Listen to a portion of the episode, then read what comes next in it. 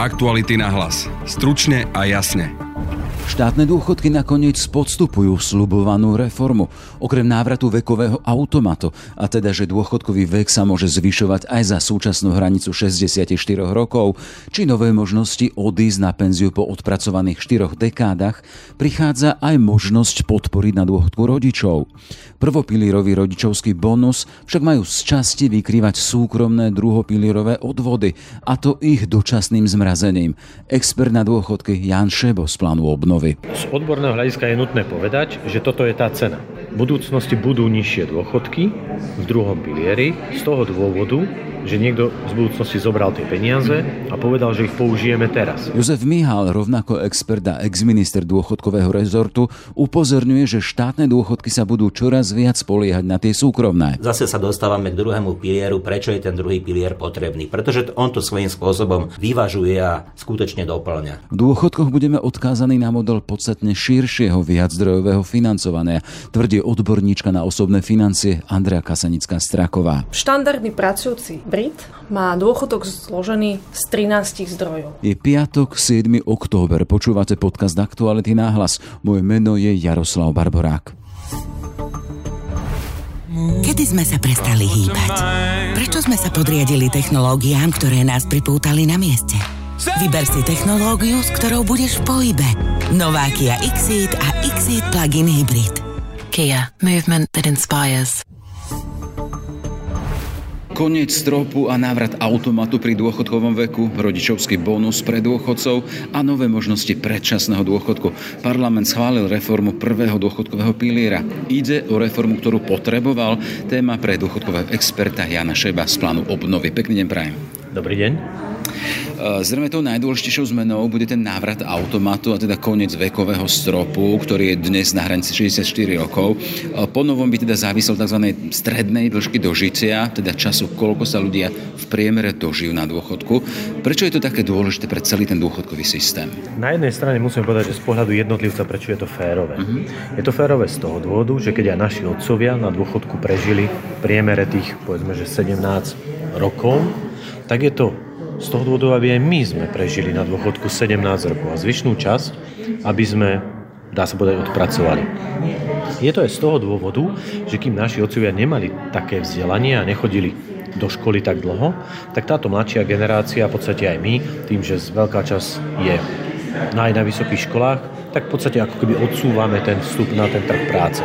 Takže toto je férové z pohľadu jednotlivca, aby medzi generáciami sme zhruba na dôchodkovom veku prežili rovnaké obdobie z pohľadu celého systému dôchodkového je to dôležité aj z dôvodu, aby sme v ňom nekumulovali nesplniteľné sľuby. Ináč povedané, ak by sme púšťali ľudí do dôchodku príliš skoro, tak tá menej početná generácia ľudí, ktorá má vytvoriť hodnoty pre výplatu dôchodkov, tak by jednoducho nestíhala a posun toho dôchodkového veku, tak zabezpečí, že tí ľudia ostanú dlhšie na trhu práce, trošku kratšie na dôchodku, ale tým pádom máme dosť zdrojov na to, aby sme im zabezpečili takto vysoké dôchodky, ako im priznávame dnes. Čiže v každom prípade o tú perinu, aby sme sa zakrývali tým, na čo máme.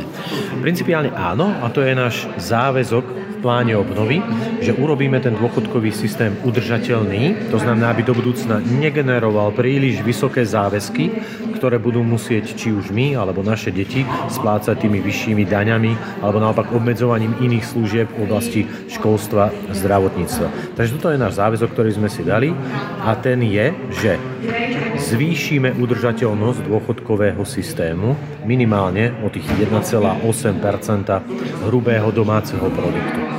Ja viem, je to moc abstraktné číslo, ale principiálne to znamená, aby sme aspoň z časti nemuseli tak do budúcna zvyšovať tie odvody a dane. Hey, to hranicou, preto kedy teda prestane platiť dôchodkový strop a bude to podľa toho automatu, je, sú ročníky 67. To znamená, že pre tých, ktorí sú narodení dovtedy, platí dôchodkový strop a pre tých nových nový automat, hej? Nie, nie, nie, to je veľmi, mil, to je veľmi milá no, predstava. Mhm.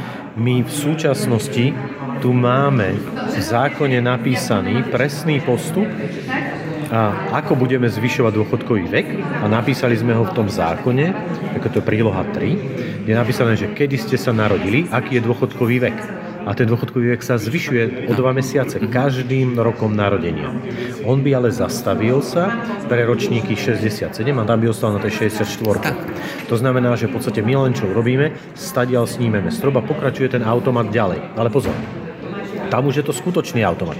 Kým teraz v zákone je explicitne napísané, že pre tieto staršie ročníky sa zvyšuje, tam začína platiť automat. To znamená, že ak by prišla nejaká podobná pandémia, tak dokonca ten automat by aj znížil dôchodkový vek.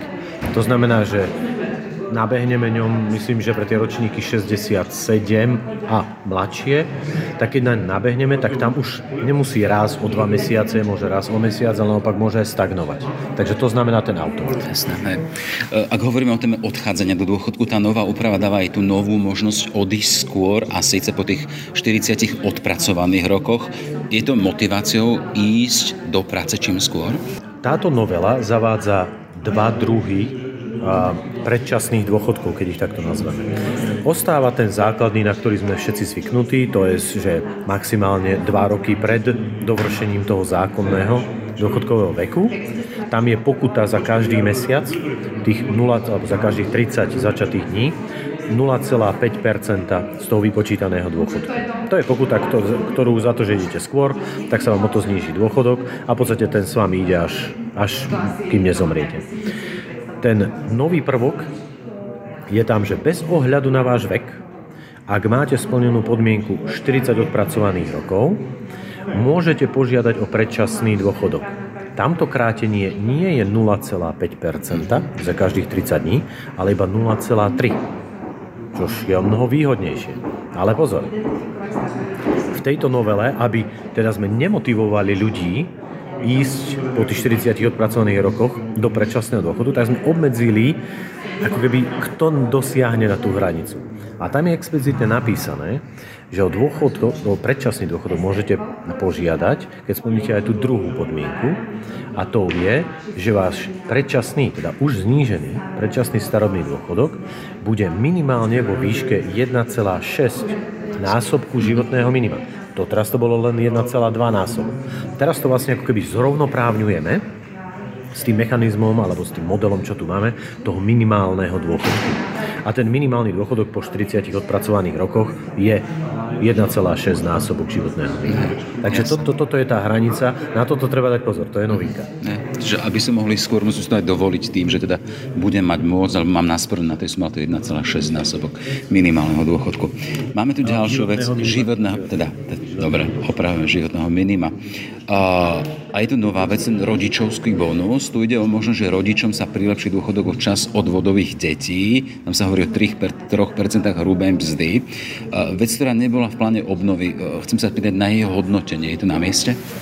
Z pohľadu plánu obnovy e, túto časť ako keby neriešime, pretože je to niečo, čo je dané tým, že je to, vychádza to z toho vnútornej politiky, tvorby dôchodkovej politiky a v podstate je to preferencia, ktorú chceli zaviesť, alebo chceli sme zaviesť do tohto dôchodkového systému.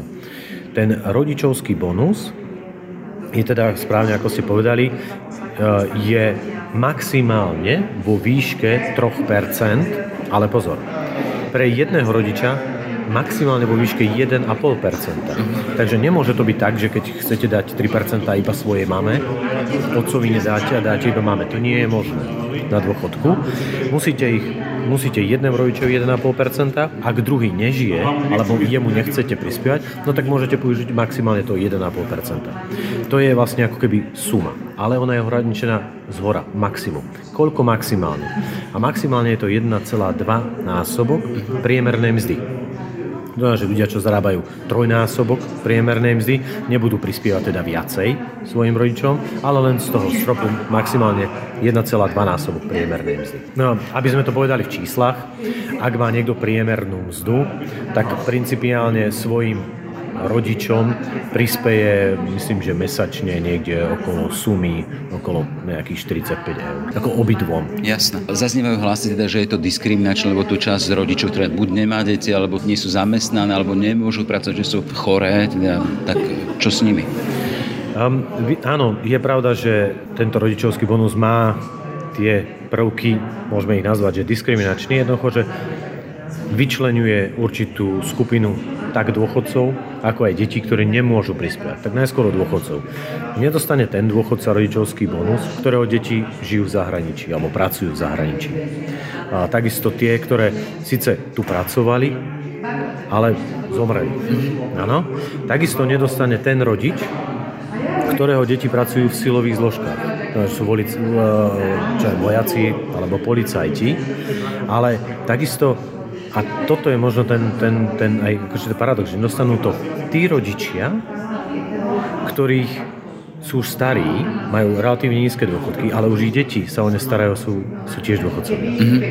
Takže toto sú také paradoxy, lebo keď sa na to pozrieme z pohľadu tej štruktúry, že kto sa stará o tých našich dôchodcov, už staročkých, tak sú to práve ich deti, ktorí už sú dôchodcovia, alebo tiež nebudú dôchodkovým veku, alebo poberajú nejaký opatrovateľský príspevok. Takže toto sú také akože nuancy, ale nebudú môcť prispievať dokonca ani tí, ktorí síce pracujú a, placujú, a, a pracujú a platia odvody, ale sú zamestnaní na dohodu, na sezónne práce.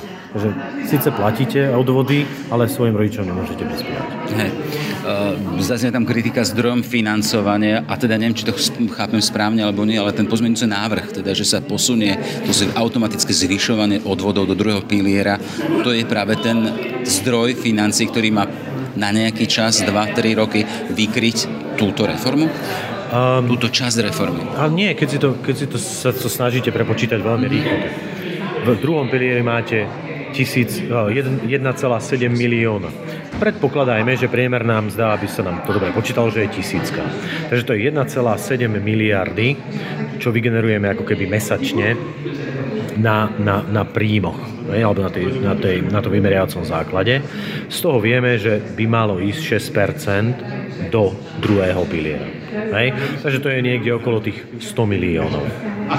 No ale vieme, že z tých 6%, na ktoré sa to malo zdvihnúť, tak ostanú na 5,5, respektíve 5,75. A skrátke, aby som to uviedol, bavíme sa niekde o tzv. Že ušetrení, no ja by som to nepovedal ušetrení, z budúcnosti, tým, že zafixujeme na nejaký čas tie odvody druhého piliera, tak z budúcnosti si, si zoberieme, nie požičiame, zoberieme tie peniaze niekde vo výške 30 miliónov. Mm-hmm. Ale rodičovský bonus, tak ako je nastavený teraz, má hodnotu 300 miliónov ročne.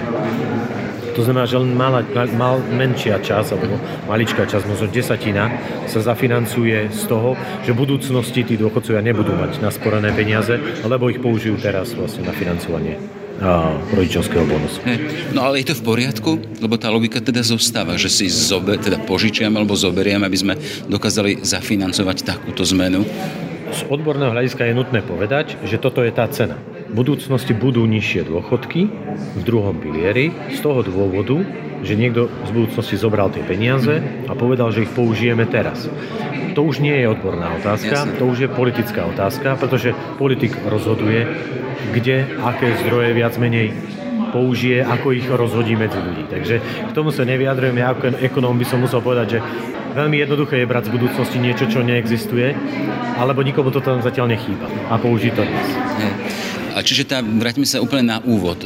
Hovoríme o reforme prvého piliera. Sú to zmeny, ktoré tento systém potreboval?